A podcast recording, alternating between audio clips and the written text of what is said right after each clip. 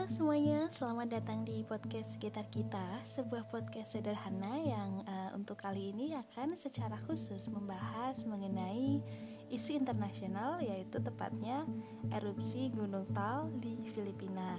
Nah, makanya sebelumnya saya mengucapkan turut berduka cita yang sedalam-dalamnya atas musibah yang menimpa Filipina dan saya berdoa semoga orang-orang yang ada di sana diberikan keselamatan dan keadaan bisa segera membaik begitu.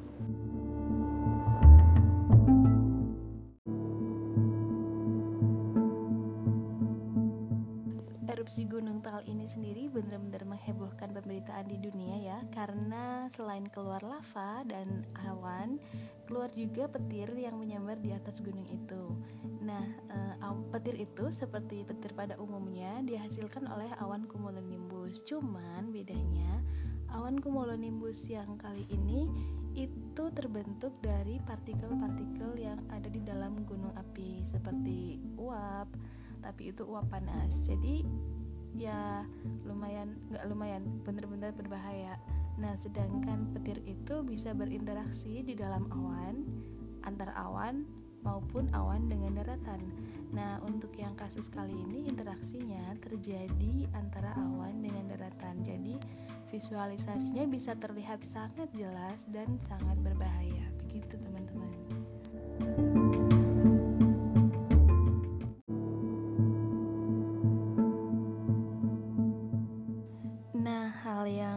mengejutkan lainnya adalah Gunung Tal ini merupakan salah satu gunung yang paling kecil dibandingkan dengan yang lainnya, namun yang paling berbahaya karena bentuknya mungkin seperti Gunung Krakatau, yaitu ada gunung di dalam gunung, dan juga letaknya nggak terlalu jauh dari Metro Manila, yaitu dari Manila ke selatan sekitar 70 km sehingga segala aktivitas yang ada di Manila termasuk di Bandara Internasional Ninoy Aquino itu juga tertunda dan tidak bisa beroperasi teman-teman.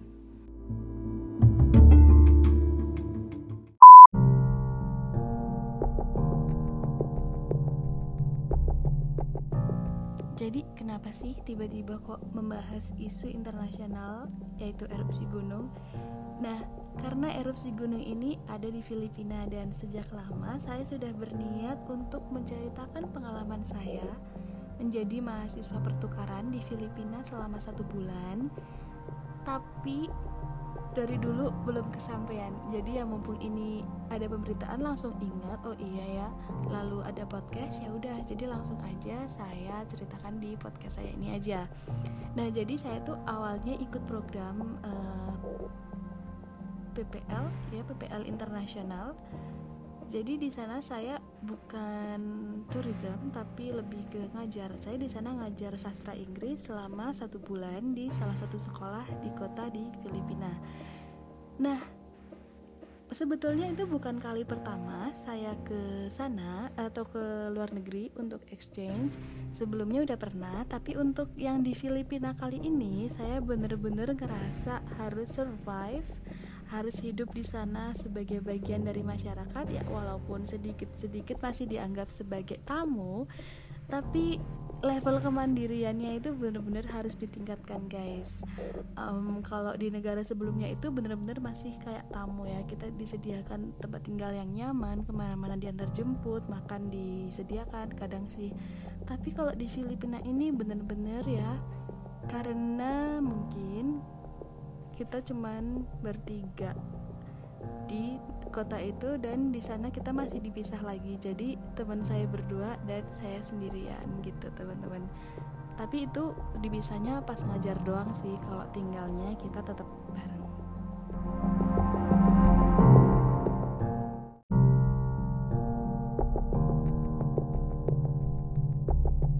Oke, kita mulai dari pas awal berangkat itu saya dari Yogyakarta pakai kereta sampai ke Bandara Soekarno Hatta itu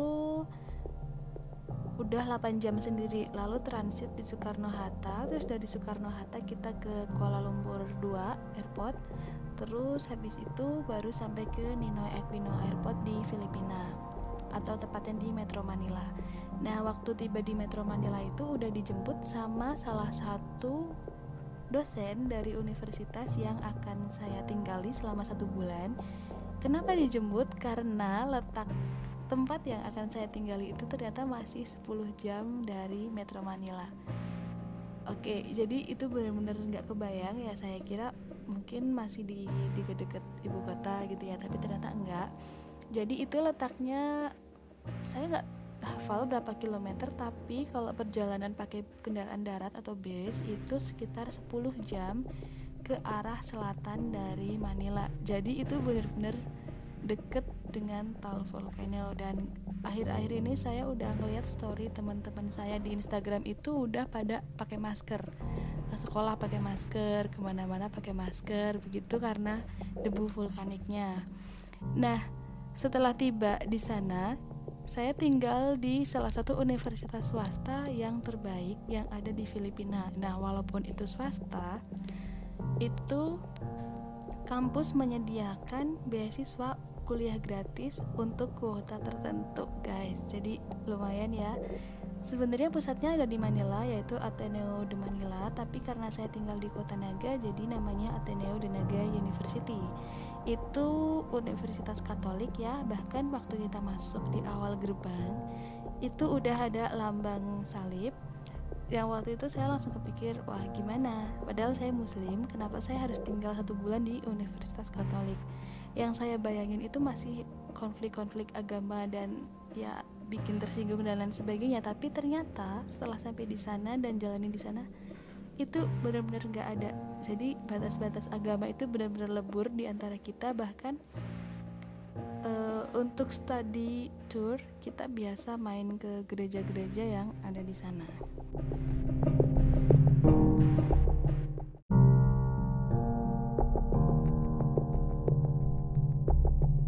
Jadi kebanyakan tempat wisata yang ada di sana, wisata budaya itu bentuknya gereja-gereja atau katedral. Dan itu nggak masalah sama sekali buat kita-kita yang berjilbab ini untuk datang masuk salaman dengan uh, sister-sisternya, ketemu dengan Romo ibaratnya ya, the father. Terus kita boleh foto sama patung-patung yang ada di sana. Ya, oke. Okay. Mungkin kalian akan mengomentari masalah loh kan dalam Islam nggak dibolehkan. Nah kalau situasinya seperti saya waktu itu misal kalian mau ngikutin nggak boleh itu kira-kira gimana? Justru itu malah akan membuat mereka tersinggung. Dan lebih lagi tujuan kita di sana adalah wisata budaya yaitu tapak tilas budaya yang ada di sana. Bukan wisata religi. Jadi kami sama sama sekali enggak mendalami aspek religi melainkan cukup aspek budayanya aja jadi nggak masalah selama niat dalam hati itu lurus kita mau belajar bukan mau ibadah oke okay? um, selain itu kita juga sempat dibawa jalan-jalan ke wisata alam yang menurut saya di sana itu nggak beda jauh dengan kondisi di Indonesia uh, bayangin aja Filipina itu di bagian selatan dia berbatasan langsung dengan Laut Sulawesi.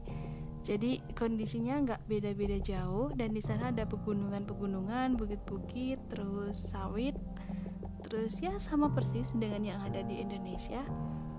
Cuman hal unik yang saya temui adalah ini. Pertama saya fobia sama toilet umum dan ditambah toilet umum di sana itu nggak ada airnya.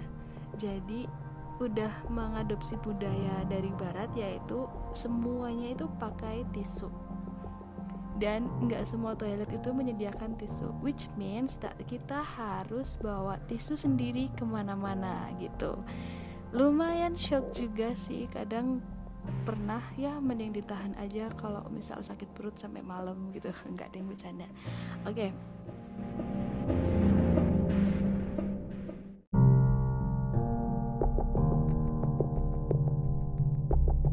Ini sumpah saya bingung karena ceritanya nggak pakai skrip ya. Harus cerita ke mana ngalor ngidul jadi nggak jelas tapi coba kita bahas. Saya ngapain aja selama di sana? Oke jadi utamanya karena yang namanya PPL otomatis di sana ngajar.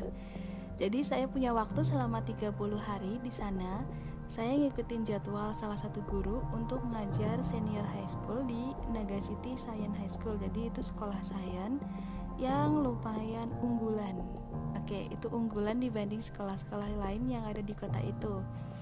Dan selama 30 hari itu saya harus ngajar sebanyak 40 sampai 50 jam. Tergantung karena kadang e, di tengah-tengah kegiatan pembelajaran itu ada event-event keagamaan yang memang harus diikuti oleh siswa jadi benar-benar nggak bisa ditinggal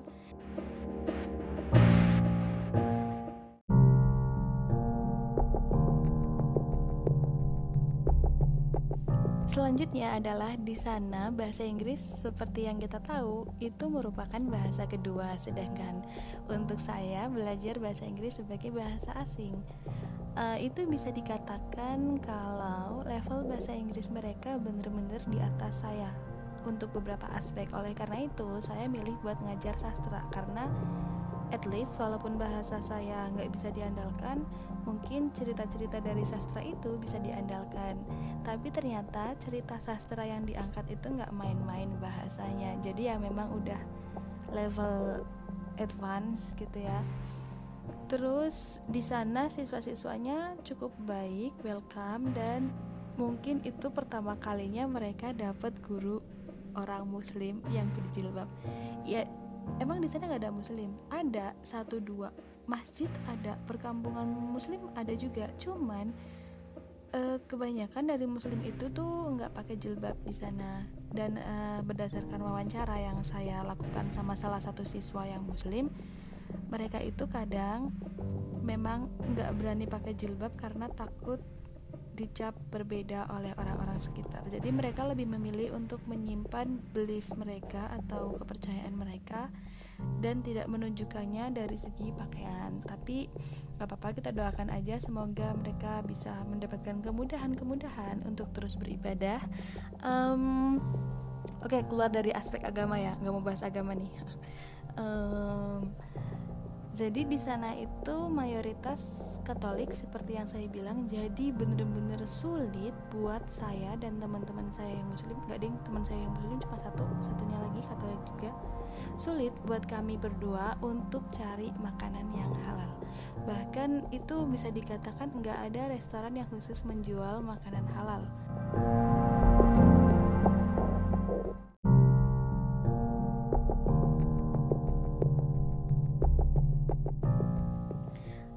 tadi udah bahas soal yang toilet nggak ada airnya jadi kita harus pakai tisu basah ke mana-mana terus bahasa Inggris sebagai bahasa kedua. Terus susahnya cari makanan halal. Oke jadi gimana nih solusinya? Solusinya adalah kita setiap dua kali dalam satu minggu harus belanja ke pasar buat restock bahan-bahan makanan. Jadi kita tuh di sana masak masak sendiri ya bersyukur karena di dalam hostel itu ada dapur udah disediain gas dan lain sebagainya. Tapi walaupun kita bisa ke pasar tetap kita nggak bisa beli daging karena masih meragukan kehalalannya. Jadi yang kita beli apa? Ya sayur mayur kubis terong tepung ya. Kita suka bikin bakwan dulu. Terus paling seafood ya itu lumayan. Dan walaupun salah satu teman saya ada yang Katolik dia juga nggak bisa makan makanan olahan dari orang-orang sana. Jadi walaupun bumbu yang kita pakai sama seperti bawang merah bawang putih rempah-rempahnya mirip tapi mungkin cita rasanya berbeda. Oleh karena itu kita lebih milih buat um, masak sendiri. Selain lebih hemat yaitu kita bisa makan makanan ala Indonesia tiap hari. Oh iya jangan lupa kalau ada yang mau exchange juga kalian perlu bawa abon dan bawa bumbu pecel. Itu mungkin bakal berguna banget ketika kalian lagi malas masak. Um, terus hal menarik lainnya waktu di Filipina adalah bahasa kita sama sekali di Indonesia nggak ngerti apa itu bahasa Tagalog. Tapi kalau kita mau belajar dari bahasa Tagalog dan bahasa Indonesia itu banyak sekali miripnya. Banyak kosakata yang mirip seperti satu di sana satu. Terus kita bilang dua di sana dua gitu. Kita di sini bilang enam mereka bisa di sana bilangnya aneh gitu. Uh, karena saya tinggalnya di region Bicol. Bicol itu sebuah region provinsinya di Camarines Sur terus kotanya kota Naga. Itu di sana ada juga bahasa Bikol dan bahasa Bikol itu bener-bener banyak banget kemiripannya dengan bahasa Jawa. Jadi ya mungkin kita perlu belajar sejarah lagi ya ada apa hubungan antara Indonesia dan Filipina di masa lalu sampai uh, bahasanya itu bener-bener banyak yang mirip bahkan kadang kalau teman saya bilang saya masih bisa mengerti dia tuh ngomong apa um, tapi nggak bisa ngomongnya sih nggak bisa jawabnya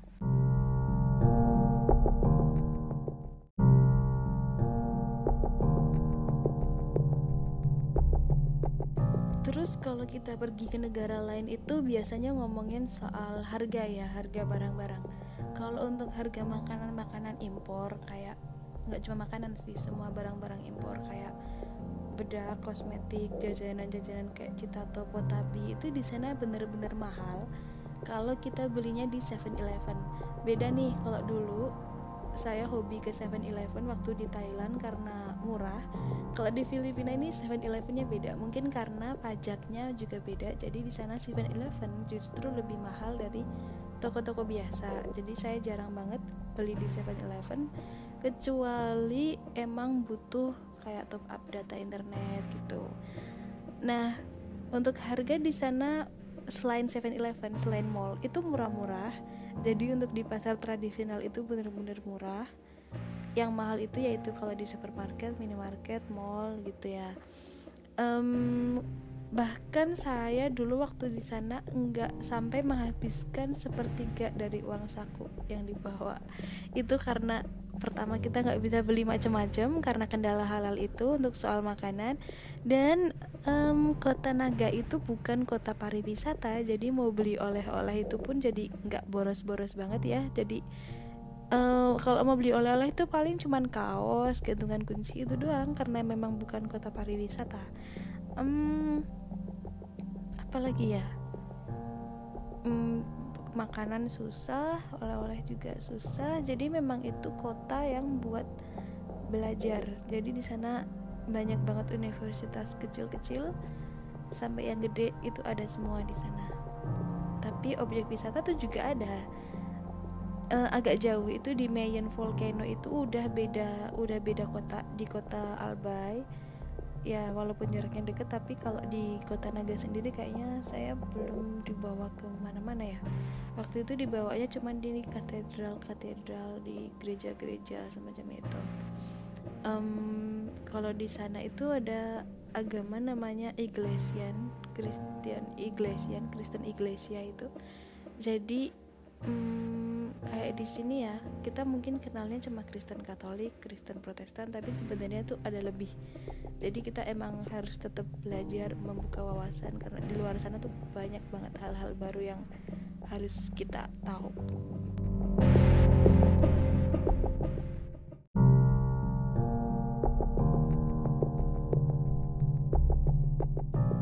Oke, ini hal terakhir yang mau saya bahas soal Filipina dan yang paling penting adalah walaupun Filipina itu nggak menggunakan tagline negara yang ramah tamah tapi bener-bener orang di sana itu ramah banget semuanya ramah. Jadi kalau kalian kesusahan ada apa-apa nggak tanggung-tanggung orang lain tuh bakal langsung ninggalin apa yang lagi mereka lakuin cuma buat nolongin kalian. Dan e, di sana tukang becak aja tricycle itu mereka lumayan ngerti bahasa Inggris dan waktu awal di sana saya sempat dikiranya orang Malaysia karena memang sebelumnya tuh kayak belum ada orang Indonesia yang ke sana di kota itu khususnya. Hmm, terus di sana mata uangnya pakai peso. Dulu saya satu peso itu sekitar 200 sampai 350 ya. Mungkin sekarang juga naik atau turun nggak tahu. Um, orangnya bener-bener ramah ngerti bahasa Inggris. Terus dulu itu saya ke sana waktu konflik Marawi Mindanao baru selesai. Jadi eh, orang-orang ngelihat cewek-cewek berjilbab jalan-jalan di tengah kota itu mungkin dikiranya sisa-sisa refugee dari Mindanao. Tapi beberapa di antara mereka ada yang sampai nanya where are you from? gitu. Kita jawab kita mahasiswa yang lagi belajar di Ateneo de Naga nah dari situ uh, mereka langsung oh ya ngajak ngobrol dan sebagainya. Bahkan ke mana-mana kita emang harus pakai transportasi umum. Dan di transportasi umum itu biasa banget kalau ada orang yang nanya-nanya kita ngobrol-ngobrol dan akhirnya kita jadi akrab. Nggak beda jauh sama di Indonesia. Dan mereka itu kayak antusias kalau ada orang asing atau antusias kalau ada orang yang berbeda dari mereka jadi bukannya dikucilkan atau dipandang sebelah mata atau ditatap sinis itu enggak. Justru mereka excited buat nanya-nanya ke kita tentang kondisi di Indonesia gimana gimana rasanya tinggal di Filipina dan lain-lain lah intinya. Hmm, itu benar-benar membuat saya jatuh cinta dengan Filipina kalau untuk dari segi kekurangan ya saya rasa ada. Karena di setiap negara itu pasti punya flow flowsnya masing-masing punya kekurangannya masing-masing. Tapi hal-hal exciting yang saya alami itu cukup untuk menghapus kegalauan saya mengenai ya banyak banget halangan-halangan sih. Nggak semuanya indah nggak semuanya enak nggak semuanya senang apalagi posisi saya dulu itu disuruh milih antara ngajar high school dan SD saya milih ngajar high school. Ya karena saya dari jurusan bahasa Inggris ya S1 bahasa Inggris dan teman-teman saya karena mereka dari jurusan PGSD mau nggak mau mereka harus ngajar di SD berdua. Jadi saya sendiri yang kepisah harus transport ke mana-mana itu ngerasa sendiri banget ada teman di sana punya banyak teman cuman mereka juga posisinya lagi PPL jadi ya mereka harus ngajar kegiatan administrasi dan yang lain-lainnya. Hmm, untuk pulang pergi itu benar-benar diantar jemput karena sendirian. Terus tapi kalau main kita pakai kendaraan umum atau sama teman-teman yang dari sana. Oh ya teman-teman di sana itu juga benar-benar baik benar-benar baik banget. Kayak ya kayak orang-orang Indonesia lah namanya juga masih di Asia Tenggara ya. Dan sampai sekarang masih keep in touch sama teman-teman dan murid-murid. Bahkan teman-teman saya sekarang yang dulu guide saya di sana justru udah pada lulus dan beberapa udah jadi dosen. Oh iya bahkan uh, satu tahun setelah saya pulang ke Indonesia dekan dan dosen saya dari universitas itu ada kunjungan di Senata Dharma Yogyakarta dan masih ingat jadi kita sempetin buat jalan-jalan keliling Jogja bareng dan makan bareng. Oke ini bukan mau pamer ya cuma mau menunjukkan kalau orang-orang di sana itu benar-benar baik dan ramah dan bikin saya pengen banget balik lagi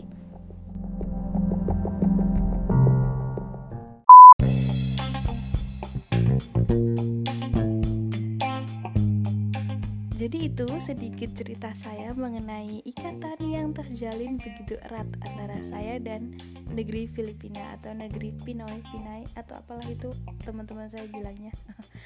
um, makanya musibah yang ada kali ini benar-benar menggetarkan hati saya. Ya, tapi ini namanya juga fenomena alam ya kita nggak bisa mencegah juga. Kita cuma bisa mendoakan semoga mereka diberikan perlindungan dan keadaan di sana segera membaik dan semoga saya bisa balik lagi ke sana. Oke buat teman-teman yang pengen main ke luar negeri ke negara Asia Tenggara itu gak usah khawatir di sana kita nggak perlu menyediakan banyak uang ada banyak banget pilihan tiket dengan harga murah tiket pesawat dengan harga murah mungkin bisa pilih penerbangan transit ya biar lebih hemat. Terus nggak usah kemakan stereotip kalau di sana tuh gini gini gini. Itu jangan kalian coba aja dulu ke sana kalian akan rasain sendiri dan percaya aja. Kalau kalian membawa diri dengan baik di sana orang-orang juga nggak akan kalah baik sama kalian. Percaya deh. Eh, ini baru secuil sih ceritanya namanya juga sebulan kan saya di sana. Bahkan eh, ini lebih ngena daripada KKN ya rasanya kayak KKN PPL sama jalan-jalan sekaligus waktu itu ya. Bedanya adalah ya di sana kita tinggalnya di hostel. Um, nanti mungkin kalau ada kesempatan saya mau buat cerita di YouTube. Karena udah pernah coba blog itu blogging tapi ternyata tangan saya nggak bakat nulis dan ini podcast kayaknya nggak bisa lama-lama ya karena bisa bikin kalian tidur. Oke cukup sekian aja podcast hari ini. Semoga bermanfaat. Semoga bisa menghibur teman-teman semua. Semoga ada hal baru yang bisa dipetik dari podcast saya ini. Sekian dan terima kasih. Sampai jumpa di episode selanjutnya. thank you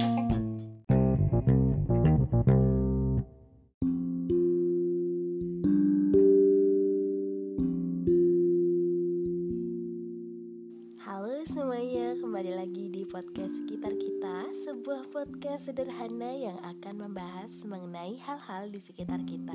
Nah, tapi teman-teman, untuk kali ini lumayan beda ya dari biasanya karena saya mau menggunakan kesempatan ini untuk share mengenai uh, pengalaman waktu exchange di Filipina selama satu bulan.